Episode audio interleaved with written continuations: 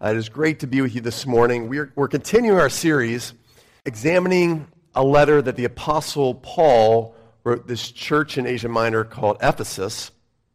And in this letter, Paul gets to right away writing about one of basically his favorite topic, the, the infinite grace of God. This, this unstoppable, cosmic love that God doesn't just talk about or just say, he expresses through Jesus Christ. Ultimately through Jesus Christ, but through gifts and through strength, through answers to prayer, but ultimately through the person of Jesus Christ. He loves us. He does something about that love. He gives us his one and only Son. So, Paul has just heard how this church has still more people who have believed this great news about Jesus that God loves us, that He wants to save us through Jesus Christ. And so he notices, he, sees this potential in these people that, that they have a trust in Jesus, that they've begun to love other Christians in their lives, the saints. And so he prays for them. For this reason, he prays for them. So read with me, starting in verse 15, Ephesians chapter 1. And we'll read through verse 23. For this reason, because I have heard of your faith in the Lord Jesus and your love towards all the saints, I do not cease to give thanks for you, remembering you in my prayers, that the God of our Lord Jesus Christ, the Father of all glory, that he may give you a spirit of wisdom and revelation in the knowledge of him, having the eyes of your hearts enlightened, that you may know what it is, the hope to which he has called you, what are the riches of his glorious inheritance in the saints and what is the immeasurable greatness of his power toward us who believe, according to the working of his great might that he worked in Christ. Now, this is effectively where we left off last week. Uh, we did so because I, I did so because I didn't want these next verses to get overlooked in preaching. These next verses represent the entire reason why you and I can be so confident when we pray to God, when we lift up requests to Him, that He cares, that He wants to do something about what we ask of Him. So let's read these verses, which fill us, hopefully, with such confidence as we approach God. So, praying for this might that He worked in Christ when He raised Him from the dead and seated Him at His uh, at his right hand in the heavenly places, far above all rule and authority and power and dominion, and above every name that is named, not only in this age, but also in the one to come. And he put all things under his feet and gave him as head over all things to the church, which is his body, the fullness of him who fills all in all. These verses help wandering people relocate where Jesus is in all of this and how he's relating to people like you and me, the church. Even though we cannot see him any longer, we can't physically see him with our eyes, we know he's there. And the movement of these power pack verses goes something like this that, that Jesus is the king in charge of everything. You'll see this on the notes if you want to follow along. Jesus is the king in charge of everything. The Father gives King Jesus to the church. The church represents and, and, and sort of houses the fullness of Jesus. And then Jesus fills his kingdom through the church. All right, so that's a lot of information there, but hopefully we see there's, there's a movement here. Jesus is king. We learn how he becomes king and eventually how he wants to use us to advance his kingdom. And just four short verses. So let's pray before we begin properly in God's word. Father, we're thankful this morning for four packed, ch- chocked full verses about you, Jesus the King. We pray this morning that we would not only see you and submit to you as King, but Father, show us, open our eyes to how we can be used by you in advancing or filling in your kingdom. Use us, we pray, your church.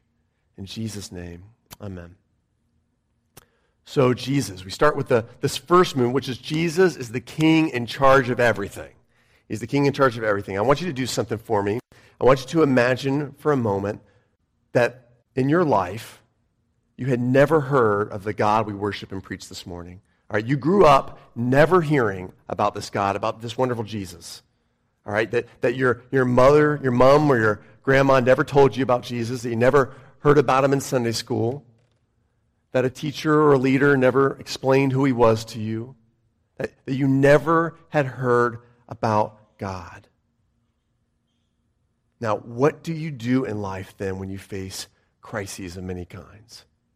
What, what, what do you do when you face joblessness, when you face poverty, uh, depression, anxiety, when, when you have a hospitalized spouse or a chronically ill child, or you just constantly feel guilt and shame in your life? What do you do with that if there is no God taking care of you? There's no king of this universe.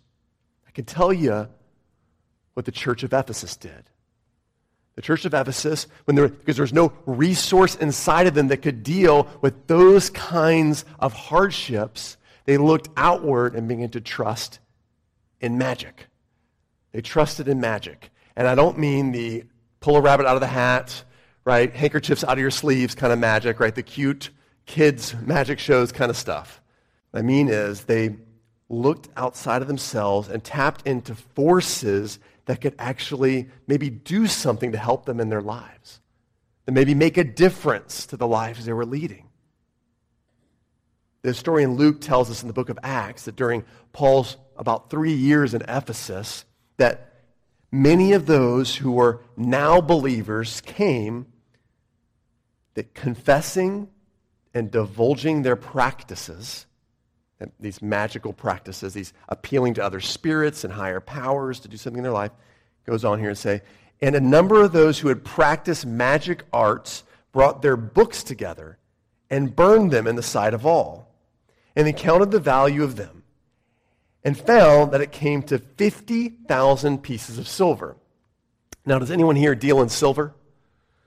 I didn't think so. All right, so I need to try to relate this a little better. That's the equivalent. We read your 50,000 pieces of silver to $6 million in today's economy. So people came forward, with $6 million, over $6 million worth of magical books, books about magic. It's a city of about 250,000 people. And the six million was only those who, who believed in Jesus and came forward with their books. So imagine, let's say 10,000 people came forward. That'd be three times the amount of people, over three times that came at Pentecost. Or That's still $600 per person in magical books, books about magic. All right, if I was to go on your bookshelf and I counted up the value, $600 in books on the same topic, I don't know what that would be for you. For me, it's about Jesus for me, all right, because I, I have a lot of books. I'm a pastor, I'm a nerd, all those things. But I don't know what it might be for you, you know, m- making the workday easier, uh, right, being the leader, and you know, you know, where you are, uh, parenting kids, whatever it might be. I'm guessing you don't have 600 dollars worth of books of one subject in your life. But if you did, it would surely show that this really matters to you. Like this is something you put confidence in, that maybe even you trust. And this was certainly the case for the people of Ephesus, something that deeply matters to them. But they trust Jesus. They come forward. They say, forget these books. I don't want them anymore. We're making a break with our old life. We're trusting our new life to Christ. It's wonderful. So, does that mean all that temptation, the allure to sometimes appeal to other gods and other spirits just magically goes away? Is that what happens? Do all your old habits and things you trust suddenly go away when you trust Jesus? What we know is that through Jesus, God immediately forgives the penalty of sin he gets to work breaking the power of sin while the presence of sin still remains in this world until Jesus comes again. All right, so he forgives all, all those times that people sought these magical spirits and, and, and other, other quote unquote lowercase gods, demons really. God forgives their worship of those things. But it doesn't mean that they're never tempted again to go back to that life.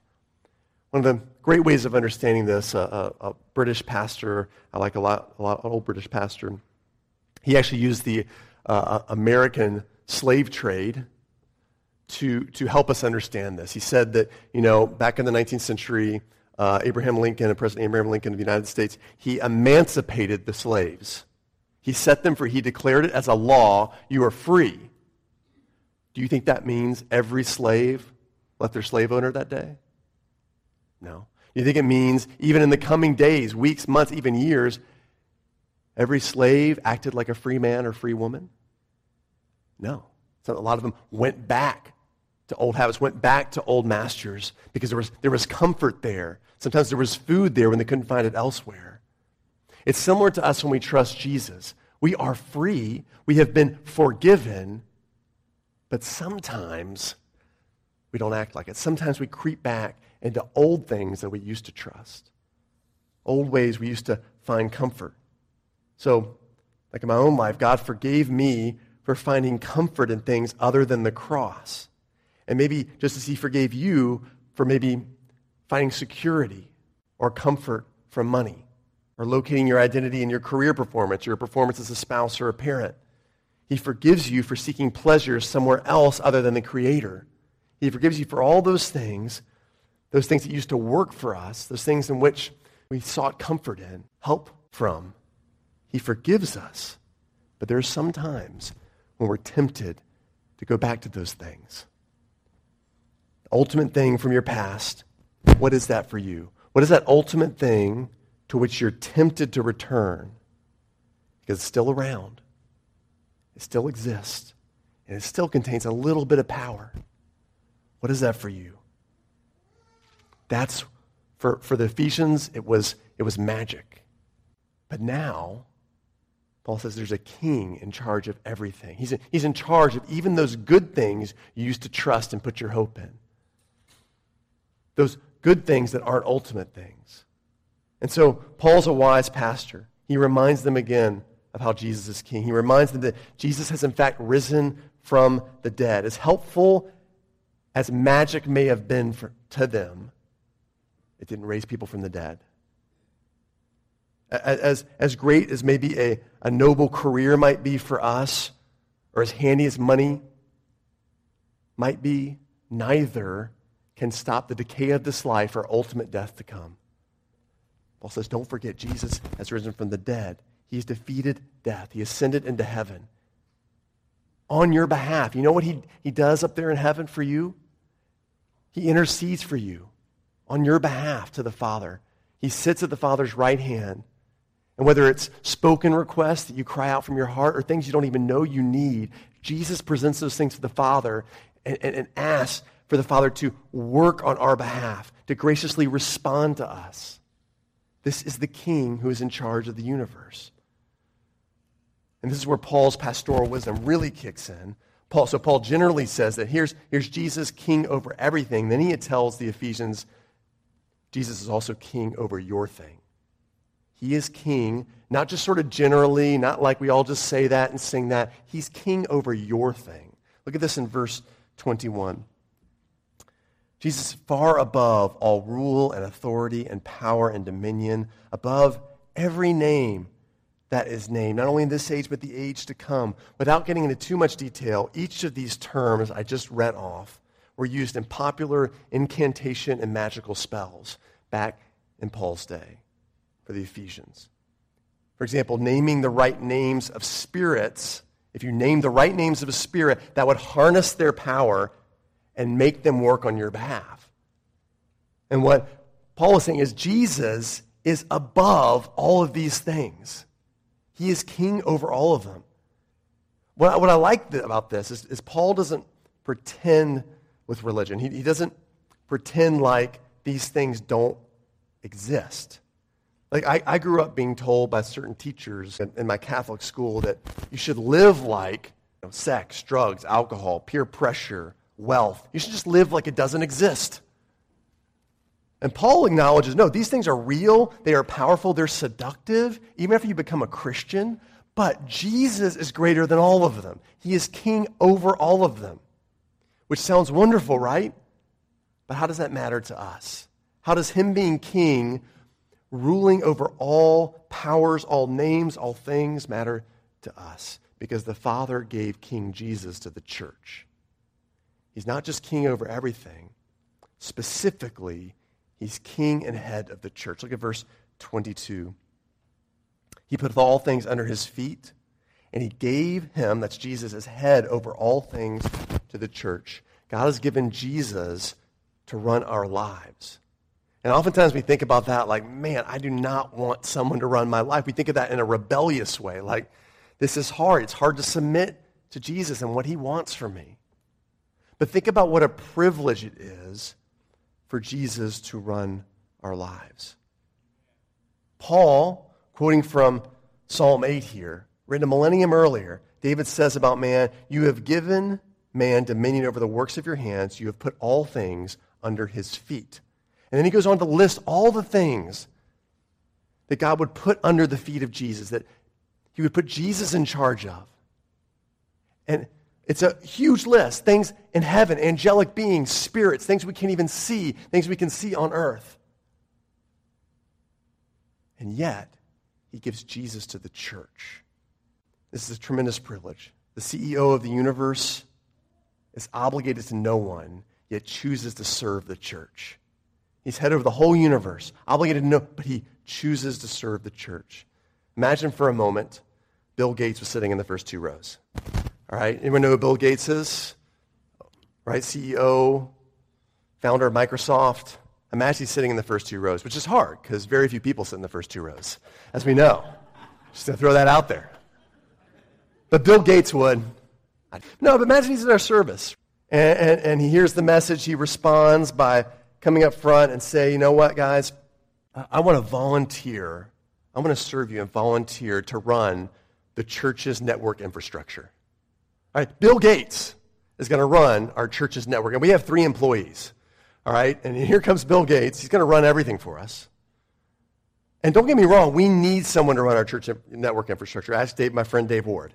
He's been in a few times to help us figure out what is going on with our, with our network, our printer, our laptop, just basic things, really. We need it. We'd also start to wonder uh, why? like, why us? Like, one, I feel very undeserving. Uh, secondly, I'd wonder if he's wasting his talents, right?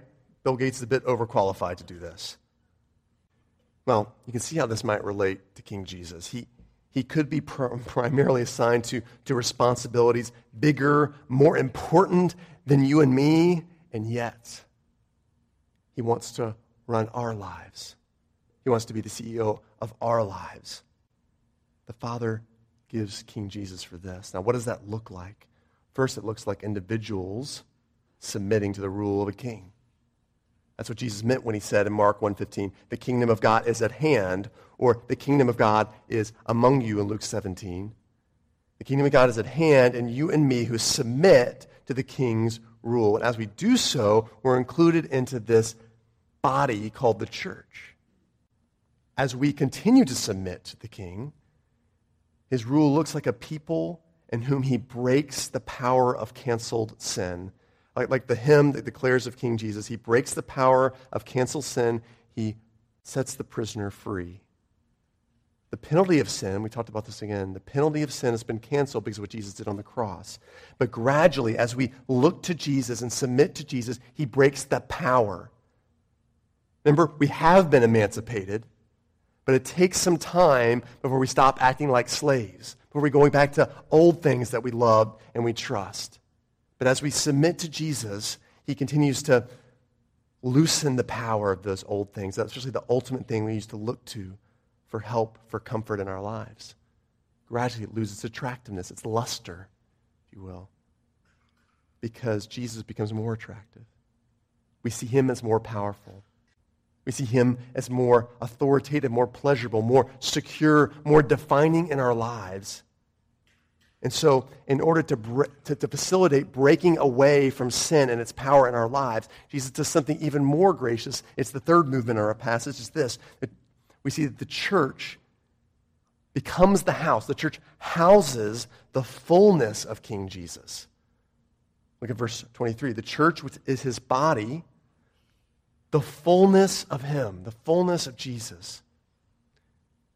This is a pretty big deal because so often I find as, as, a pastor in the last 15, 16 years, when people are struggling, when they're really struggling, when they're feeling anxious, when they're just feeling down, when they're feeling ashamed because of something they've done in their lives or for living a, a secret life, they, what they do is run from church. We, we say we take a break from church. And I want to be sympathetic to that because I understand when you come to church, it's full of imperfect people like myself. And so you, there might be times you feel judged, or, or there's just people and it makes you feel anxious. I, I, I want to be really sympathetic to that.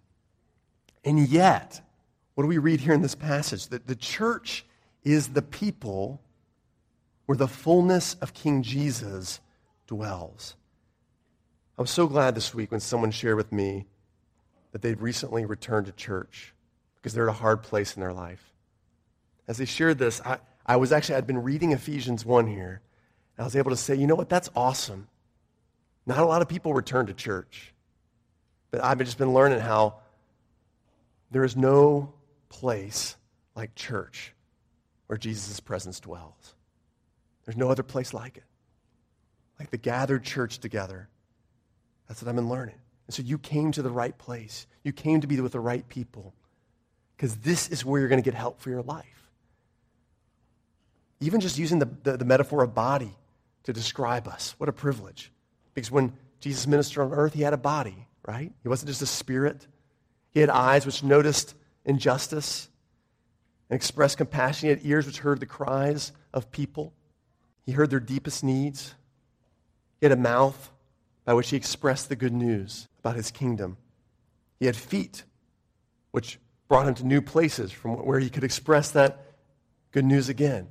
He had hands that healed and nurtured. After rising from the dead and ascending into heaven, Jesus left behind a physical body by leaving us, by leaving us behind.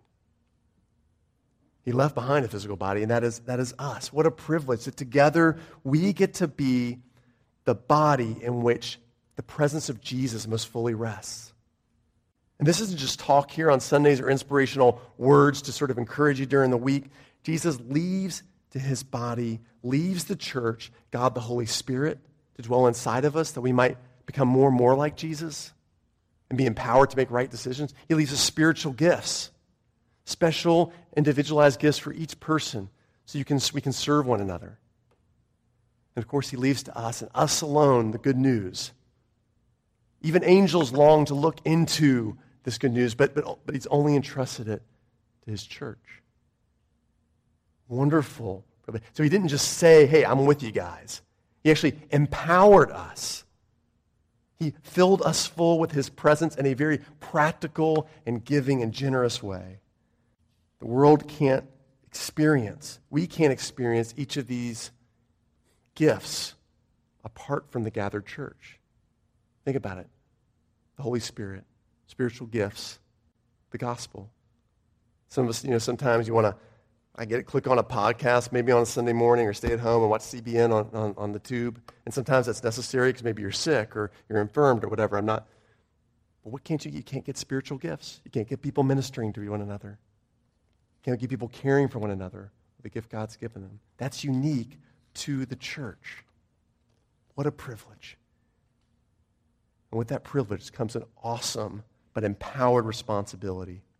Here it is. Here's the fourth movement of our passage. Jesus fills in his kingdom through the church. Verse 23. We've been talking about the church, which is his body, the fullness of him who fills all in all.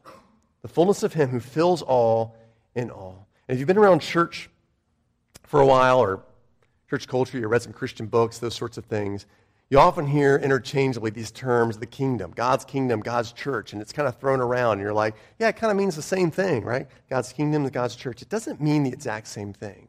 And there's one difference that Paul actually gives us right here. The church is the instrument through which King Jesus fills his kingdom.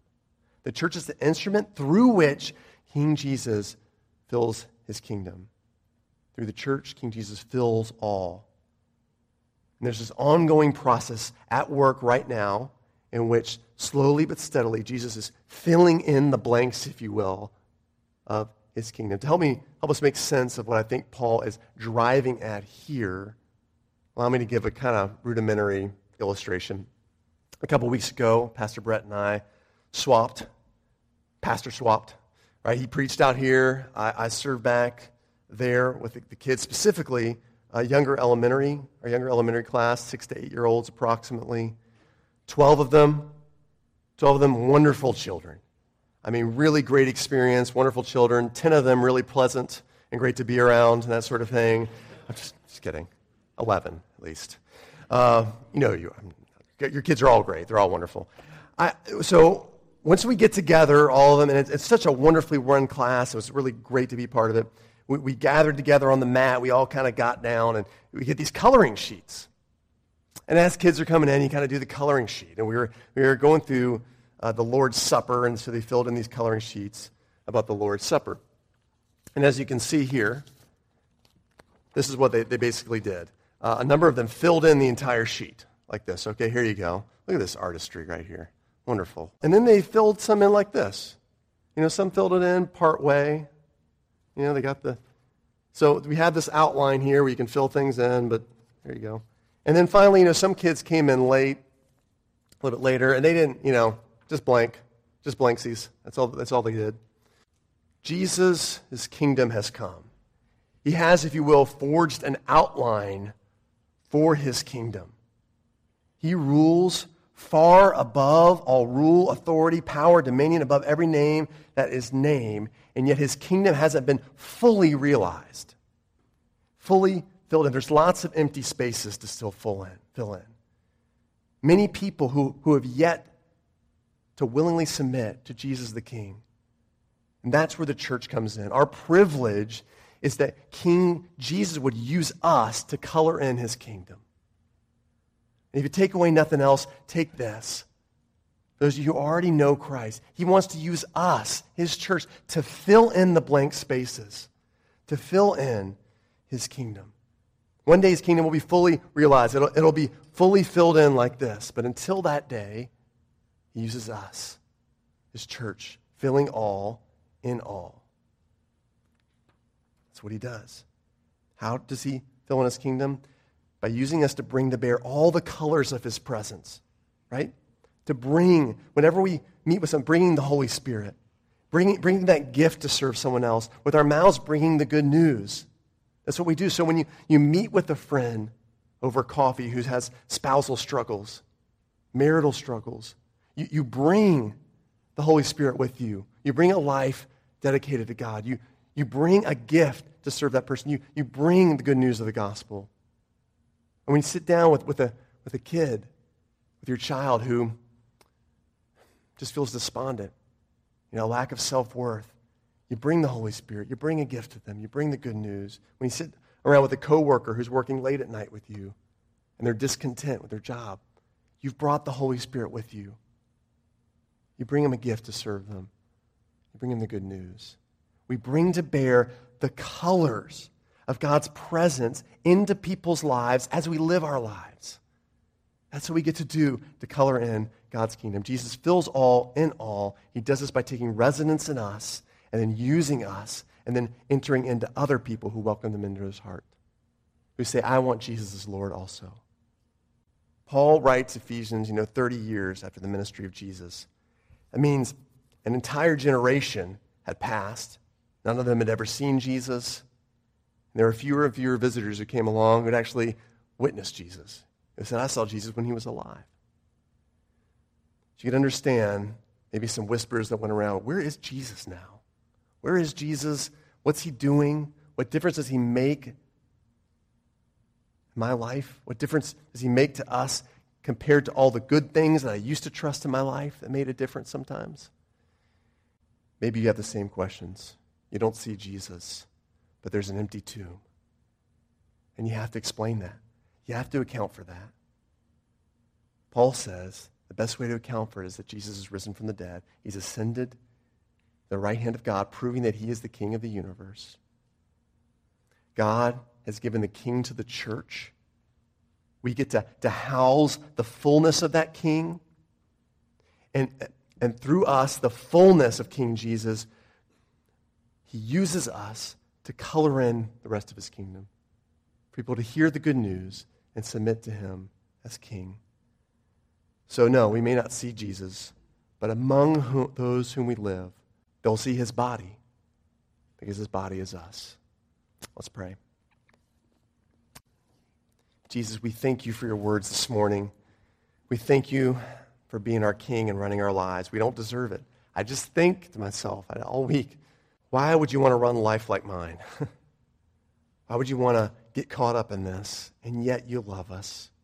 And you set your love upon us by filling us with your Holy Spirit, with spiritual gifts, with the good news, that we might share all the colors of your presence with other people, that you might use us to fill in your kingdom.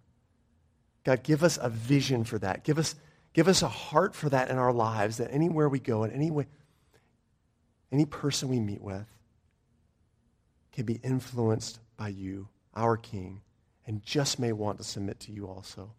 Please give us the courage and the trust that you want to use us in life. In Jesus' name, amen.